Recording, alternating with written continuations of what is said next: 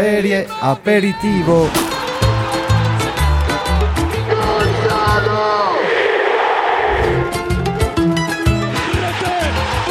Sotto la doccia, sotto la doccia, sotto la doccia. Serie aperitivo, le podcast qui s'écoutent avec les mains. Ciao ragazzi, on est lundi et qui dit lundi dit série aperitivo, le podcast consacré au calcio par foot qui s'écoute avec les mains et qui se parle un peu avec le nez cette semaine. Ouais, oui, Eh c'est vrai. Mais moi, un peu- moi aussi un peu. On est un peu malade, mais ouais. promis, tout va très bien. Je suis très heureux de vous retrouver en ce lundi 30 octobre pour ce sixième épisode avec le pétulant Eric Majori. Ciao, non, Eric. non, non, non, non, non. Alors, rutilant, d'accord. Fringant, ok. Mais pétulant, sérieux, tu, tu dégages. Bah, je pensais que ça te faisait plaisir. Non, euh. non, non, il est, il est trop vilain cet adjectif. Ça fait, ça fait un peu péteux, quoi. On est trop dans le champ lexical de, du, du, du pété, quoi. Donc, même si je doute pas une seconde que ça partait d'une très bonne intention, c'est c'est non, c'est un non pour moi.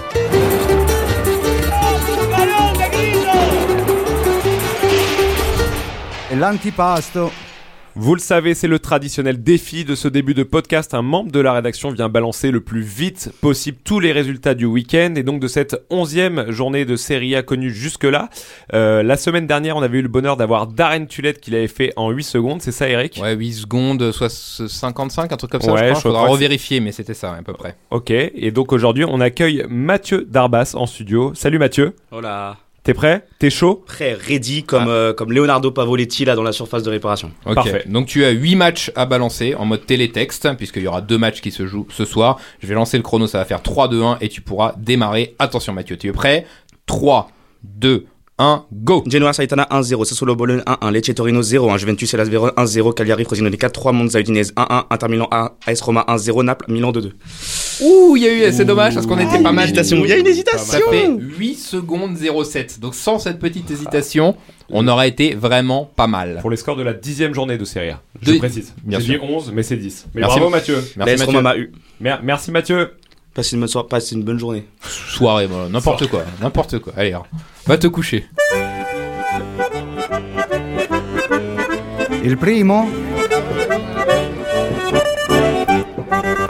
Primo, Moi aussi j'ai envie de dormir Eric. Ouais, l'adorable Mathieu L'adorable Darmas. Mathieu Darvas. Merci Mathieu d'être passé nous voir. C'était l'un des rendez-vous du week-end avec euh, le combat Nganou Fury et les 80 ans de ma chère mamie. Bon anniversaire. Bon mamie. anniversaire, mamie euh, Chazy. Euh, le retour de Romelu Lukaku, Eric, à San Siro avec la Roma qui s'est soldée par une victoire 1-0 des Nerazzurri. Et ouais, qui se sont emparés du coup de la tête de la Serie A, un succès mérité, Eric. Tant qu'il n'y a pas eu match en fait entre l'Inter et la Roma. Ouais, euh, j'en avais déjà un peu parlé lors d'un précédent épisode, mais je le redis, cet Inter dans sa façon d'aborder les matchs et d'asphyxier un peu l'adversaire, elle me rappelle vraiment la Juve de Conte. C'était vraiment les mêmes, les premières mi-temps comme ça où tu sentais que l'adversaire euh, existait pas. Euh, là, clairement, l'Aroma n'a pas existé. Alors après, elle a pas fait grand-chose pour exister non plus. hein. On va dire que Mourinho était venu à San Siro pour faire 0-0. C'était clairement le plan. Euh, mais bon, c'est quand même compliqué de contenir euh, cette, cette équipe de l'Inter pendant 90 minutes. Alors, ils étaient pas, ils étaient pas loin d'y arriver, hein, puisqu'ils ont tenu jusqu'à la quoi, 80e, je crois, le but. Ouais. Euh, Mais mais ils, bon, ont, ils ont c'était dépassé vraiment pas beaucoup de voilà, terrain. c'était quand même hein. foireux comme stratégie, quoi. C'était vraiment foireux, je trouve, et surtout que tu penses que une équipe comme la Roma a quand même d'autres armes à proposer sur un match comme ça. C'est Bah pas oui. une équipe de province, c'est pas avec tout le respect que leur doigt, c'est pas Empoli ou Cagliari. Tu peux, tu peux venir avec San Siro, à San Siro avec d'autres ambitions. ouais, avec d'autres ambitions. Euh, donc bon, au final, la Roma s'en sort presque bien avec ce 1-0. hein. Il y aurait pu avoir euh, deux ou trois buts de plus faciles avec les deux les deux barres qui ont été frappés par l'Inter. Mais ça nous confirme deux choses. Un, l'Inter est pour le moment intraitable dans les confrontations Ouais. directes. Hein. Milan et la Roma peuvent peuvent en témoigner. Et à l'inverse, la Roma en grande difficulté dès que le niveau s'élève un peu. Deux confrontations directes cette année, deux défaites contre les deux milanaises. C'est pas très rassurant pour les Romains qui pointent donc je crois là ils sont combien pour l'instant? Huitième Ouais, ils sont huitième de avant, avant, avant les matchs de, de ce soir, euh, malgré un calendrier plutôt facile jusque-là. Ah ouais. Et ils devront affronter lors des prochaines semaines la Lazio, lors du derby, la Fiorentina, Naples et la Juve. Donc attention quand même euh, à nos amis giallorossi. L'autre affiche du week-end, c'était ce Napoli-Milan au Maradona, Eric. Il y a eu 2-2. Là, pour le coup, c'était un super match. Vraiment, on a pris notre pied devant, devant notre poste de télévision. Euh, un doublé de Giroud, notamment côté Milan. Une deuxième période de feu du Napoli. Et au final, on ne sait pas trop qui a fait la bonne opération, comptablement parlant. Mais on a passé un super moment. Ouais, franchement, je pense que c'est le match de Serie A où je me suis le plus régalé moi cette saison, et peut-être parce qu'on a quasiment assisté à deux matchs dans le même match en fait. T'as eu en première mi-temps un Milan totalement patron du jeu et du terrain, euh, bon parce qu'on retient le doublé de Giroud, mais la vérité c'est que Milan a joué super bien en première mi-temps. Ils auraient pu en mettre 4, 5 même à un moment donné. Après comme deuxi- souvent, hein, Ouais, ouais. comme souvent, la première mi-temps du Milan, on l'a vu face au PSG en milieu de Exactement. semaine, c'est super bien, et puis après ça s'écroule un Exactement. peu. Quoi, hein. et, et, et aussi un peu grâce entre guillemets à Naples parce qu'après le deuxième but de Giroud, les Napolitains étaient paumés quoi. Tu sentais que ça, ça pouvait prendre l'eau à tout moment. La défense était aux abois, mais Milan a pas réussi à tuer le match. C'est à ce moment-là, dans le dernier, les dix dernières minutes de la première mi-temps, qu'ils auraient dû. Ils n'ont pas réussi. Et en deuxième mi-temps, bah, t'as eu l'impression que ça repartait sur les mêmes bases, que Milan allait euh, tranquillement contrôler jusqu'à mettre le troisième. Et puis non, t'as ce but euh, fantastique de, de Politano. Euh, D'ailleurs, je voulais avoir ton avis. Est-ce que Milan, euh, Maignan est un peu coupable sur ce but? Parce qu'on on a beaucoup dit magnifique but de Politano. Maignan, Ouais, pas pas sûr, pas sûr de ce qu'il fait Ouais. euh, au niveau de la position du corps notamment. Je crois qu'il a un peu de biais, etc. Enfin, je pense que c'est une, une frappe où le grand Maignan de l'année dernière la prend pas. Je pense. c'est ça, c'est ça. Et puis bon, après, t'as eu l'égalisation de, de Raspadori sur coup franc. D'ailleurs, j'ai adoré la, la célébration de Decibel Benini qui crie pas donc Giacomo, mais qui dit Giaque. Ouais. C'est Bah, fou. Justement, Eric, on l'a justement On ce moment, donc euh, on va vous le faire écouter cette, cette- cet hurlement de d'une vingtaine de secondes de Decibel Benini. On l'écoute.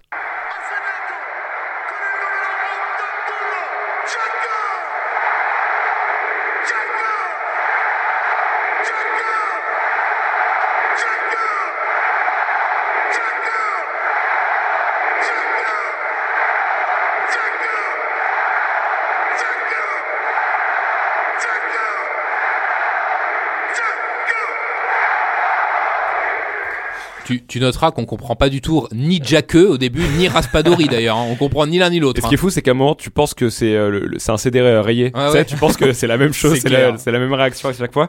Et, Mais et- et oui, bon, et, à la- et je, je- je profite pour en dire qu'à la fin du match, en fait, Naples aurait carrément pu s'imposer en fait sur cette frappe Ah oui. de, de Gvara à la fin que, que Maignan sort. Ouais. Euh, donc vraiment super match. Première à la 94e minute, c'était du régal. Ouais. Surtout que juste avant cette euh, frappe de Gvara, t'as une tête de Calabria, Oui, vraiment au second poteau, qui exact. est pas loin de lui non Exact. plus de. Oui, il enlève un peu le ballon à Romero d'ailleurs, qui aurait ouais. pu peut-être la mettre. qui aurait pu aussi euh, choper les trois points. Euh, en tout cas, ouais, c'était c'est un homme adorable, Decibel Bellini. On l'a rencontré il y a il y a huit mois quand on a fait le numéro spécial Naples pour ce foot et vraiment c'est un homme euh, adorable, professionnel et adorable. Attention, c'est rare. Mais qui dit Jack quand même. Qui dit Jack. Ok. Euh, mais voilà, c'était un match euh, ultra important, Eric, quand même, parce que euh, les deux coachs, hein, que sont Stefano Pioli à Milan et Rudy Garcia euh, à Naples, jouaient un peu leur avenir. Ils jouent un peu leur avenir, on a l'impression un peu à chaque match. Ouais. Et qui, selon toi, a le plus euh, marqué des points, ou du moins le plus sauvé sa place sur une rencontre comme ça? Bah, tu m'aurais posé la question à la mi-temps et d'ailleurs on en a discuté euh, par texto à la, à la pause. Je t'aurais dit que Garcia aurait eu de grandes chances de se faire virer si le score en était resté là à 2-0 euh, parce que ce Napoli était était inguardabile comme on dit en Italie, c'était irregardable. Mais au vu de la réaction de la seconde période, je pense que finalement c'est plutôt Rudy Garcia qui a marqué des points euh, parce que son équipe a fait preuve de caractère. Et ça mine de rien à. Naples quand même on aime bien hein, quand les joueurs font preuve de, de caractère. Et à l'inverse Milan a encore montré un caractère qui s'effrite qui peut s'effriter très rapidement. Ce match-là normalement à 2-0 tu fermes à double tour c'est rideau c'est fini. Mais visiblement ça Pioli il sait pas faire. Et ça montre encore une fois ses lacunes dans les grands rendez-vous. Et mine de rien ça aurait pu vraiment sauver sa semaine après les défaites contre la Juve contre Paris. Mais là quand tu fais le bilan bah, c'est un nul et deux défaites donc rien de dramatique au classement, euh, mais je pense quand même que pour ce match en l'occurrence, pour la dynamique, c'est toujours mieux de remonter de but que de se faire remonter de but. Et puis ce que tu disais, le, la proportion de, de Milan a s'effondré un peu face au gros, hein, Bah qui, qui, Qui se confirme qui se confirme exactement. Et puis Eric, euh, c'était impossible de passer à côté du poulet de ce week-end. Il pollo. Il polo du week-end, c'était Cagliari-Frosinone, Ouais. un duel de promus qui a accouché d'une victoire 4-3 pour Cagliari, la première victoire de la saison pour l'équipe de Claudio Ranieri. Et le scénario fut totalement fou, Eric. C'est vrai. Alors d'ailleurs, je vais te raconter une petite anecdote, euh, Andrea, sur Claudio Ranieri sur la saison 2010-2011, quand il est coach de la Roma. Euh, la Roma joue à Gênes. C'est une Roma de début de saison. C'est la Roma de Totti, Vucinic, De Rossi, etc. Et, euh, et la Roma joue à Gênes et mène 3-0. Et euh, Donc comme Frosinone. comme Frosinone face à l'équipe de Ranieri en l'occurrence. Et la Roma va s'écrouler en deuxième mi-temps et va prendre 4 buts et va perdre 4-3. Donc c'est exactement le même scénario. Je pense que c'était pas réarrivé depuis. Et donc le coach de la Roma ce jour-là, c'était Ranieri. Et à la fin du match, il avait démissionné. et donc ça, l'histoire s'est reproduite dans le sens inverse. C'est-à-dire que ce match-là, peut-être, ça aurait pu être fatal à Ranieri. Je sais pas si le- la défaite 3-0 était méritée. En plus, Frosinone avait fait un super match avec un Mathias Soulet qui a fait un, un match extraordinaire. Et puis cette réaction qui sort de nulle part en fin de match, un peu à cause de Frosinone qui a fait un peu n'importe quoi sur notamment Oui. sur le deuxième but.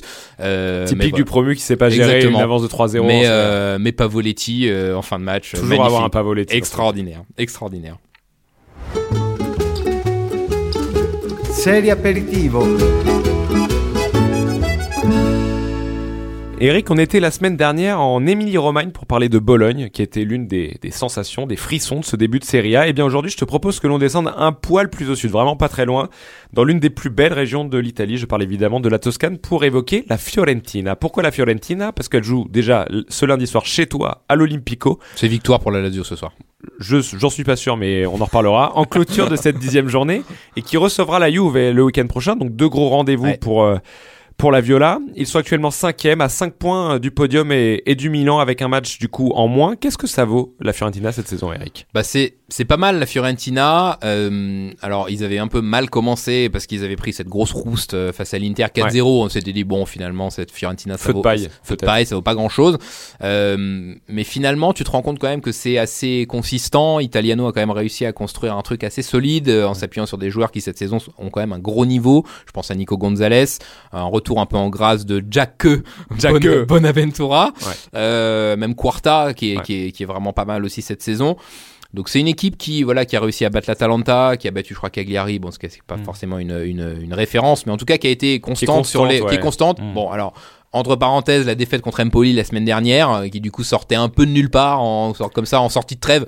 C'est un Bon. peu la spéciale Fio quand même. C'est un peu la spéciale Fio, voilà, de, mais de, de s'effondrer, euh, tu sais pas trop comment ça. face à un promu, une équipe qui paye pas de mine quoi. et qui et qui peut-être après va aller faire un résultat face à la Juve comme ils avaient fait d'ailleurs à Naples ils sont allés ça. gagner à Naples donc c'est une équipe qui est pas mal qui pour moi reste un peu en construction qui reste quand même en dessous des autres Mm. équipes euh, de tête mais qui peut profiter peut-être cette saison du moins bien de certaines équipes pour aller chercher une place euh, intéressante Pour aller plus loin, Eric, j'ai appelé une légende de la Fiorentina, tout Ah ouais, simplement. carrément Ouais. une légende Comme ça, un gardien français qui est récemment entré d'ailleurs dans le Hall of Fame de la Fiorentina et qui fut l'un des visages incontournables de la Serie A dans les années 2000. C'est notre VIP du jour, c'est pas n'importe qui, c'est Sébastien Frey.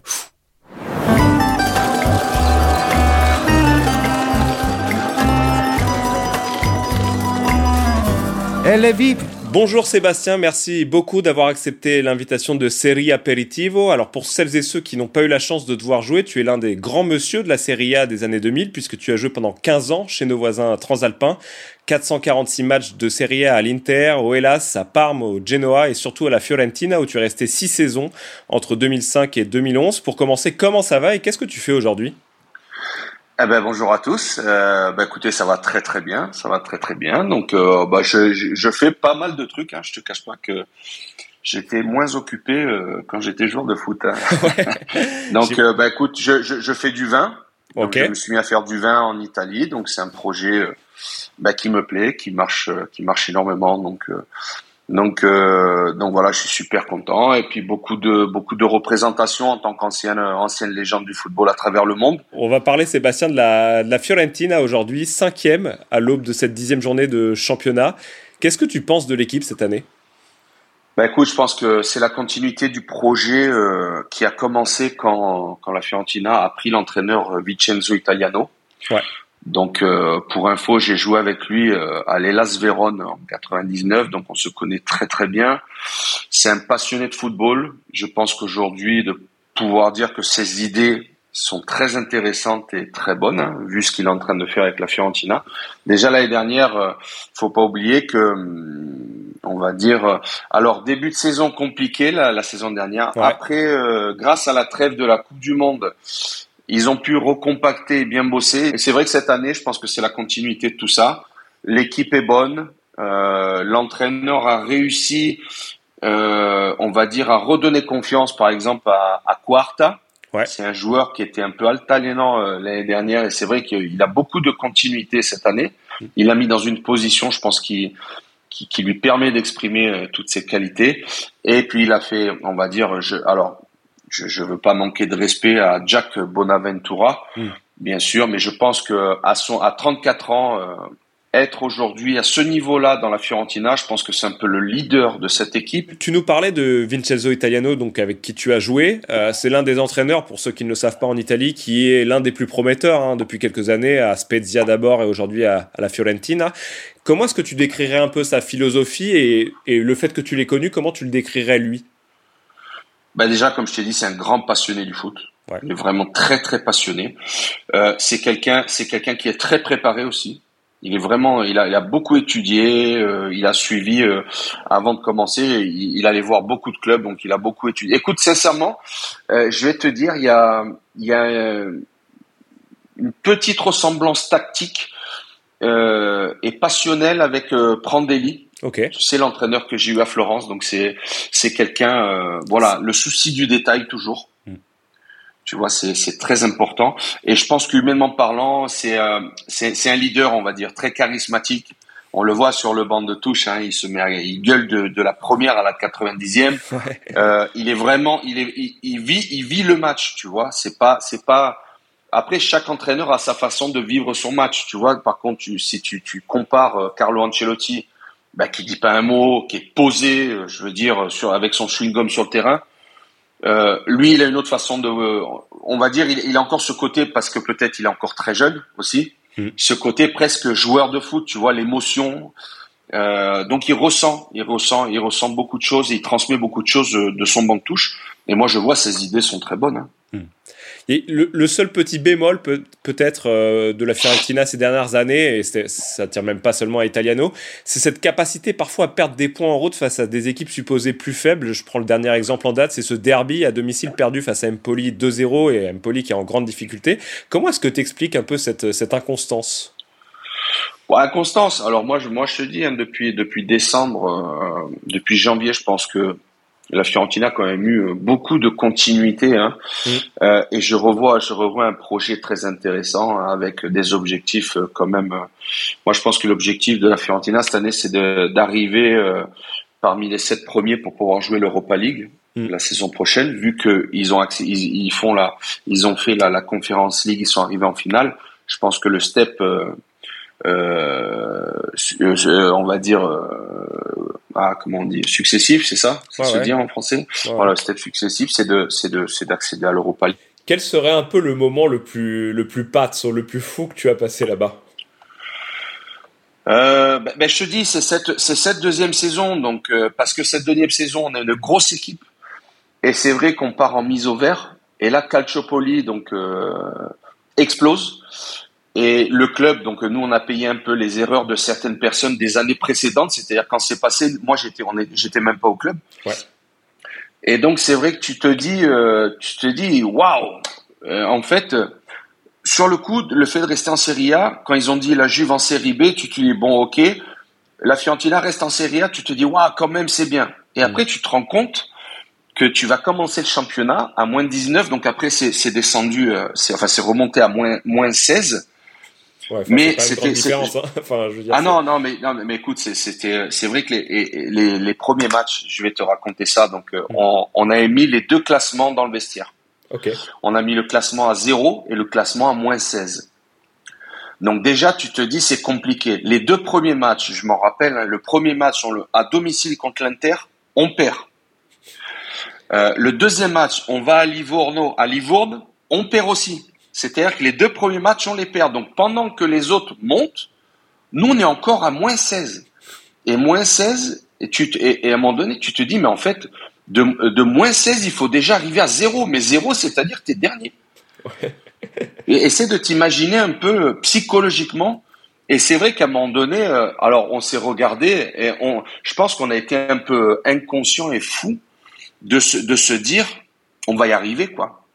Mais c'est ce qui a fait, c'est ce qui a fait que cette inconscience, on, on a dit de toute façon, on n'a rien à perdre. Mmh. Parce que je pense que cette saison, si on descend, ben c'est normal, parce que ça aurait été impossible. Par contre, si on fait, si on fait l'exploit, ben on restera, on, je veux dire, tout le monde parlera de nous, se souviendra de nous. Et c'est, et c'est ce qui a fait un peu que on s'est vraiment rendu compte qu'on voulait faire quelque chose de, d'extraordinaire. Alors la qualité des joueurs, forcément, je te dis, le groupe, on a créé quelque chose de sympa. Tous les jeudis, on allait, on allait dîner ensemble. Tous les joueurs étaient présents à chaque dîner. Tu vois, on a, on a vraiment créé un collectif, euh, je veux dire, euh, un collectif imbattable. Ouais. Et c'est vrai que ça nous a été reconnu, même par les grands clubs. Hein. Quand, quand les grands clubs venaient jouer chez nous, à domicile, ils avaient peur. Mm. Et je te le dis, hein, euh, je peux te, je peux te citer euh, un Pat Vieira, je peux te citer des grands joueurs qui ont joué dans, dans, dans des, les grands clubs, quand ils venaient jouer chez nous, mm. eh ben, ils avaient peur. Ils, sa ils savaient qu'à tout moment, on pouvait faire un résultat. Et c'est vrai que, regarde, on, on part le champion, on commence à moins 16. et on finit cinquième du championnat. Et avec les points en plus, on finissait troisième ou deuxième. Ah, Pour te dire la saison, ouais, la saison qu'on a faite, ça c'est quelque chose d'unique en son genre. Serie aperitivo. Moi, j'adore, Eric, cette anecdote de, de Sébastien Frey sur cette saison où il commence à moins 16, moins Ouais. 15 points et au final, ils arrivent aux portes de la Ligue des Champions. C'est totalement dingue. Cette saison-là était assez dingue parce que t'avais plein de clubs qui avaient commencé avec des pénalités folles, dont la Lazio, donc je m'en souviens bien. Et puis donc du coup au début tu tu gagnes des matchs, tu perds des matchs, t'es toujours à moins 9, moins 10, mais j'y arriverai jamais en fait, je vais jamais remonter au-dessus du zéro. Et puis à un moment tu finis par repasser et au cours de la saison en fait il y a eu une une comment on dit un aménagement de peine et les, les pénalités ont été diminuées. Donc tout à coup tu te retrouvais avec 7 points en plus au classement, c'était super. Mais c'était une drôle de ça, saison. Mais euh, c'est vrai que Sébastien Frey, il est plutôt euh, confiant pour cette Fiorentina, même si euh, bon, les objectifs qu'il évoque, c'est-à-dire euh, faire mieux que la Ligue pardon, que la Ligue Europa Conférence, c'est pas non plus euh, se mouiller de dingue. Mais est-ce que tu penses que cette Fiorentina elle est capable justement de d'accrocher mieux que cette Ligue Europa Conférence cette année? Oui, je pense que c'est une équipe qui peut qui peut viser tranquillement la Ligue Europa. En tout cas, la Ligue des Champions, je- peut-être pas. C'est peut-être un peu encore un cran au-dessus. Mais t'as quand même cette saison, pour le moment, une Lazio et une Roma qui sont largement en dessous de ce qu'ils étaient la saison dernière. Donc du coup, il te reste les trois grandes du Nord qui vont aller tranquillement se qualifier pour la Ligue des Champions. T'as une quatrième place qui devrait se jouer entre Naples et l'Atalanta, j'imagine. Et puis après, bah, largement la place en fait d'aller chercher la sixième place, quoi. Et n'oublions pas la coupe. La Fiorentina, c'est devenu un peu une équipe de coupe sur ces dernières saisons. Et en fait, la Coupe d'Italie, t'as quatre matchs à gagner et tu vas en Ligue Europa. Et moi, parfois, je comprends pas pourquoi certaines équipes qui sont un peu dans le cas de la Fiorentina, des équipes un peu moyennes plus plus, Ouais. tu vois, pourquoi ils la jouent pas plus à fond cette Ouais, compétition? T'as quatre matchs à gagner. T'as as quatre matchs clairement à gagner et tu vas en, en Ligue Europa. C'est l'accès le plus rapide à l'Europe, quoi. Attenzione, attenzione, attenzione, Diego,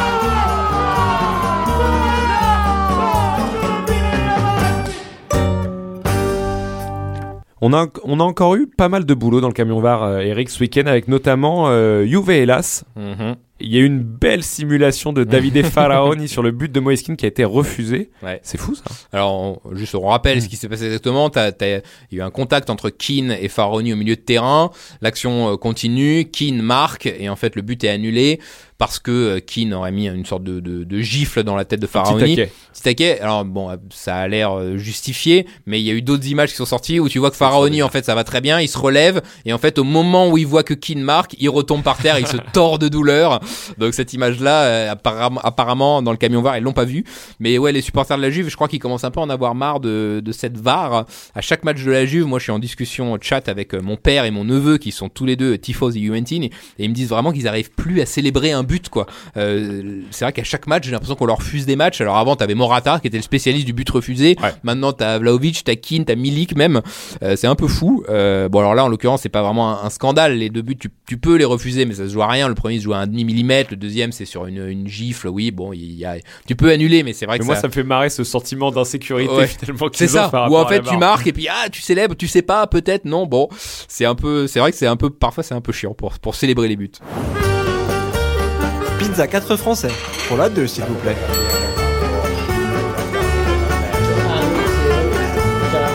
Pizza 4 francesi.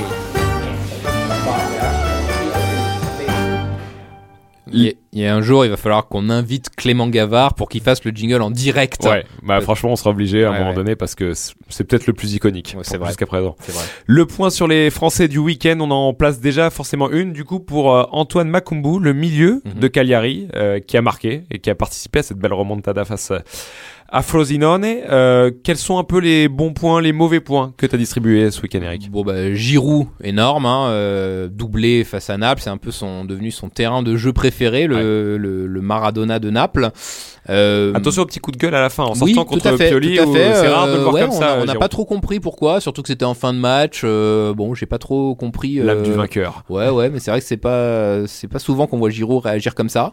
Euh, côté Inter, un, un bon Pavard, même s'il est sorti euh, à la pause. Il aurait Euh, pu mettre un super ouais, alors qu'il finit il- dans la tête de de mauvais, le pauvre. Mais, Mais, il a euh, fait une très très bonne première mi-temps, euh, j'ai trouvé l'ami l'ami Pavard.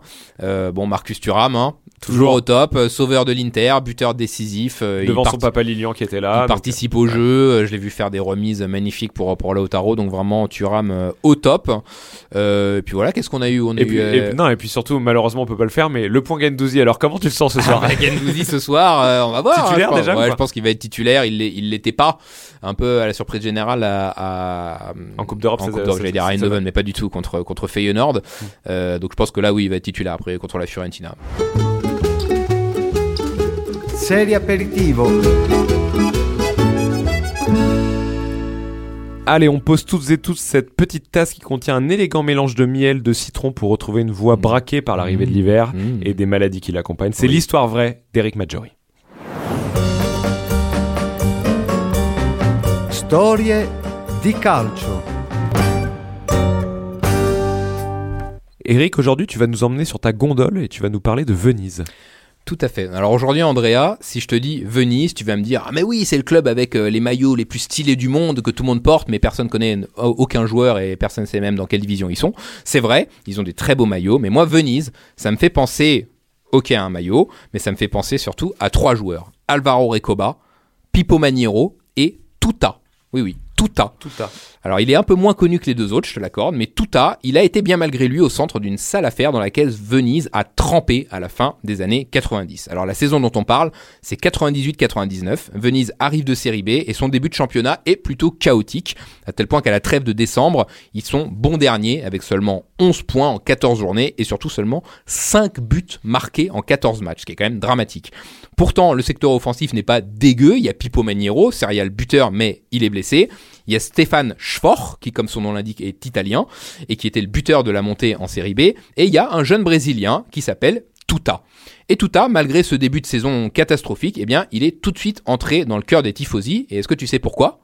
Bah parce que c'est lui qui a offert à Venise sa toute première victoire de la saison au mois de novembre face à la Lazio, non? Mais pourquoi tu me rappelles toujours des souvenirs qui me, qui me font souffrir, Andrea? Pardon. Effectivement. Donc on arrive euh, au mois de janvier. Venise a réussi à obtenir au mercato le prêt d'Alvaro Recoba, qui arrive de l'Inter et qui va, dans les semaines qui suivent, changer le cours de la saison de Venise. On y reviendra un petit peu plus tard.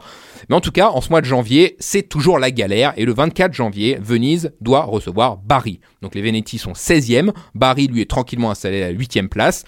Venise ouvre rapidement le score par Maniero, enfin de retour de blessure, et Bari va égaliser par De Acentis. 1-1, bon c'est un score qui fait de, de mal à personne, hein, on prend un point, ça fait un peu avancer le classement, tout le monde a l'air plutôt content, euh, et d'ailleurs dans les dernières minutes, personne, euh, ni les joueurs de Venise, ni ceux de Bari ne semblent avoir envie de faire bouger le résultat.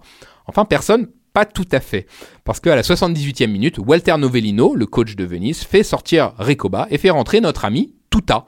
Et Tuta, bah lui, il a envie de le gagner ce match, même si ça a l'air d'être le seul. Il comprend pas pourquoi ses coéquipiers se contentent de ce match nul. Il se bat sur tous les ballons, limite il comprend pas pourquoi personne ne veut aller chercher les trois points. Euh, c'est trois points qui feraient du bien au classement. Et donc on arrive à la 90e minute, coup franc pour Venise. Personne ne, bouge vraiment dans la surface, mais Tuta lui se rue sur le ballon, il le catapulte au fond des filets et bute. Et donc évidemment, il exulte, il court comme un fou, il enlève son maillot, il célèbre, le public explose, il se retourne, il attend euh, que ses coéquipiers viennent euh, le, le couvrir de câlins et de bisous, mais eh ben il y a personne. En fait, il se retourne, il est tout seul en train de célébrer. Il y a juste un copain euh, Bilika qui vient le féliciter, puis c'est tout. Et les autres ne bronchent pas. Et il y a même un plan de caméra hallucinant sur le capitaine de Venise, Gianluca Lupi, où on le voit se prendre la tête à deux mains, comme si c'était son équipe qui venait d'encaisser un but. Les joueurs de Bari viennent même en rajouter une couche, en venant carrément embrouiller Tuta pour avoir marqué. Et le pire, bah, c'est qu'aucun de ses coéquipiers ne vient le défendre. Limite, il l'embrouille aussi, quoi. Et donc le match se termine sur ce score de 2-1. Voilà, l'arbitre siffle la fin, Venise s'impose, sort enfin de la zone de relégation pour la première fois de la saison, donc ça devrait être une journée de fête, mais pas du tout. Les joueurs sortent du terrain la tête baissée et on assiste à des scènes surréalistes où on voit les joueurs de Bari discuter avec ceux de Venise, ça s'embrouille, ça discute. On comprend pas. Et donc, dès le coup de sifflet final, tout le monde se rend compte de l'absurdité de la situation et ça commence très rapidement à parler de matchs truqués. Ce qui réveille évidemment les fantômes du Toto Nero. Dès le lendemain, les journaux italiens avancent l'hypothèse suivante. Le match nul aurait été arrangé entre les deux équipes, sauf que Tuta, qui ne pipait pas un mot d'italien, n'aurait rien compris et il aurait marqué, détruisant ainsi l'arrangement entre les deux équipes. Et d'ailleurs, Tuta va rajouter de l'huile sur le feu en déclarant ceci. Quand je suis rentré sur la pelouse, Pippo Maniero m'a dit de ne pas marquer. J'ai cru mal entendre ou mal comprendre, et quand j'ai marqué, tous les joueurs ont commencé à m'insulter, mais moi je ne comprends pas ce que j'ai fait de mal. Le président de Venise à cette époque, on le connaît bien, c'est Maurizio Zamparini, qu'on a bien connu ensuite à Palerme. Lui, il essaye de faire un peu euh, dégonfler la polémique en disant que de toute façon, Tuta ne comprend pas un mot d'italien et que Maniero lui a dit l'inverse, qu'il lui a dit d'aller marquer. Et l'entraîneur, Novellino, lui, va envoyer un bon vieux bobard des familles en disant que ses joueurs n'ont pas exulté. Pourquoi? Parce qu'à cause du brouillard, ils n'avaient pas vu que le ballon était rentré dans les buts. Bon, cela, On a le droit d'en douter. à, à d'autres. Euh, alors évidemment, personne ne croit à tout ça et le bureau du procureur ouvre une enquête pour en savoir plus. Si c'est confirmé que les deux équipes se sont mises d'accord sur un match nul, ce qui est totalement interdit, hein, on le rappelle, euh, elles risqueraient toutes les deux la relégation. Donc dans les semaines qui suivent, l'atmosphère est évidemment tendue, les supporters euh, viennent embrouiller un peu les joueurs à l'entraînement en les traitant de vendus. Euh, on va voir Maniero qui va célébrer de manière très polémique un doublé contre Parme en repoussant ses coéquipiers. Et Tuta, buteur aussi à San Siro contre Milan dans les semaines qui suivent, va être félicité presque de manière grotesque par ses coéquipiers, un peu pour se foutre de sa gueule alors que c'était un but euh, inutile en fin de match. Et alors, le résultat de l'enquête dans tout ça? Eh ben, le procureur ne trouve rien, strictement rien, aucune trace d'irrégularité, aucun appel, aucun message, rien du tout. Et lors de l'audience, Touta finit même par dire que bon, tout ça est un peu un malentendu, qu'il a sûrement mal compris ou mal interprété la situation. Bref, en gros, il se tait pour euh, éviter tout problème, pour pas se faire buter, en gros, hein, on va dire, mieux, on va ouais. dire comme ça. Du coup, dossier clos, pas de pénalité, pas de relégation, et Venise va réaliser une deuxième partie de saison incroyable, terminant à la dixième position, à égalité avec Bari, justement. Et Tuta, lui, bah, il va quitter l'Italie à la fin de la saison, et à son retour au Brésil, il va donner une interview un peu choc, dans laquelle il dira ceci. L'Italie est un pays où il se passe des choses vraiment bizarres. J'ai failli me faire frapper par mes coéquipiers parce que j'ai marqué un but qui offrait la victoire à notre club. C'est délirant. En plus, c'est un pays avec beaucoup de racisme. Un jour, j'étais dans un bar et le gérant a voulu me foutre dehors parce qu'il pensait que j'étais un vendeur à la sauvette.